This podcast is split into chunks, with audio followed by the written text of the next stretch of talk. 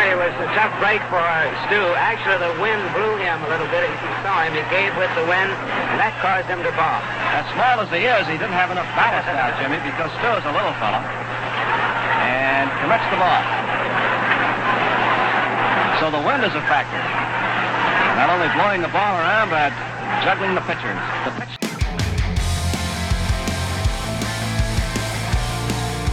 Back in the day, before spoiled millionaires, uh, they used to actually really care about playing well and winning the All Star game. You know, the Midsummer Classic. So the weather also mattered. Hi, I'm Chris May, writer, producer, and host of This Day in Weather History from the Weather Network in Canada.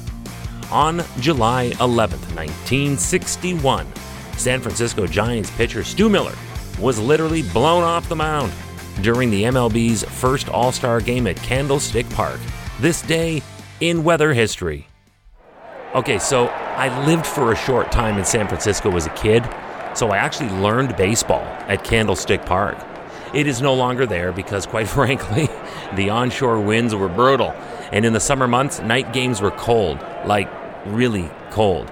Yet the old yard lasted for decades after becoming the West Coast home to the relocated New York Giants. Right. What happened in this game was really, uh, really quite funny. Stu Miller was a slender 5'11, 165 pound right hander.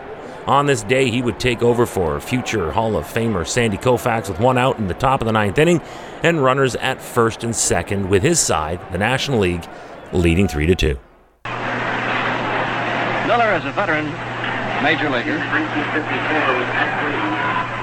and has done a great job for the San Francisco Ball Club.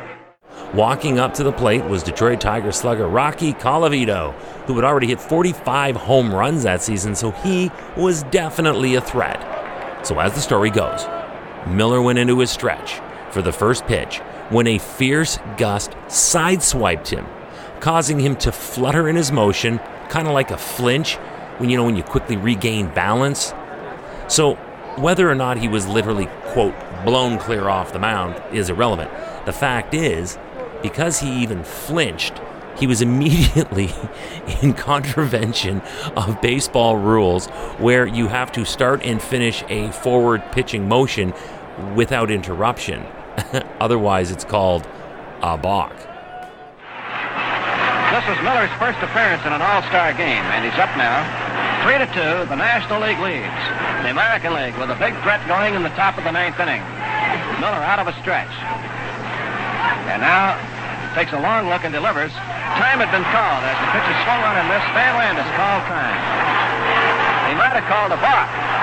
Landes called a balk on him. Miller had a hesitation in his swing, and a balk is called.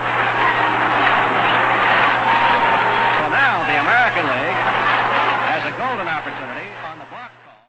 All right, let's pause and grab some perspective here.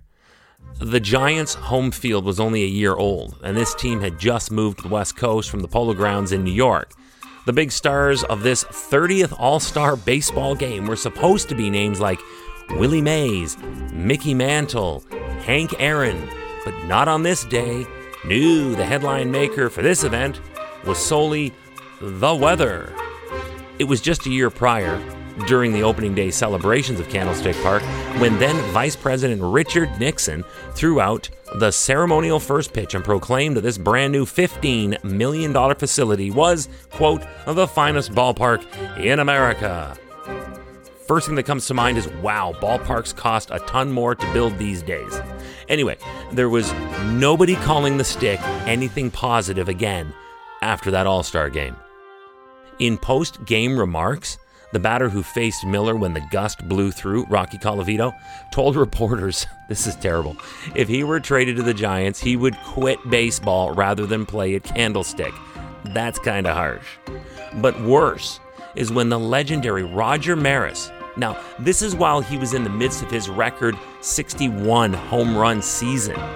He commented sharply that the only thing wrong with the ballpark is that it was built alongside and not underneath the San Francisco Bay. Guess who else heard all those remarks besides Major League Baseball, of course?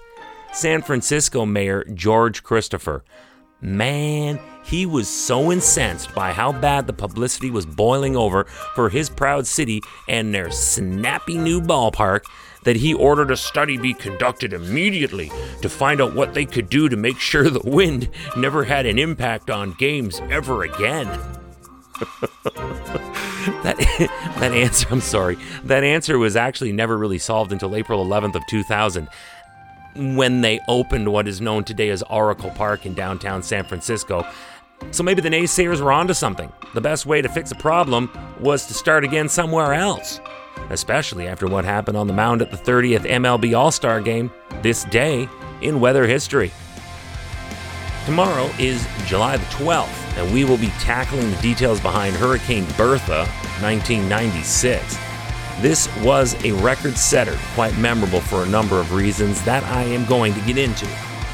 But to whet your palate, it had the distinction of being the first hurricane to make landfall in the Tar Heel state of North Carolina in almost 90 years. That story comes to life tomorrow, right here on This Day in Weather History, with me, your host, Chris May.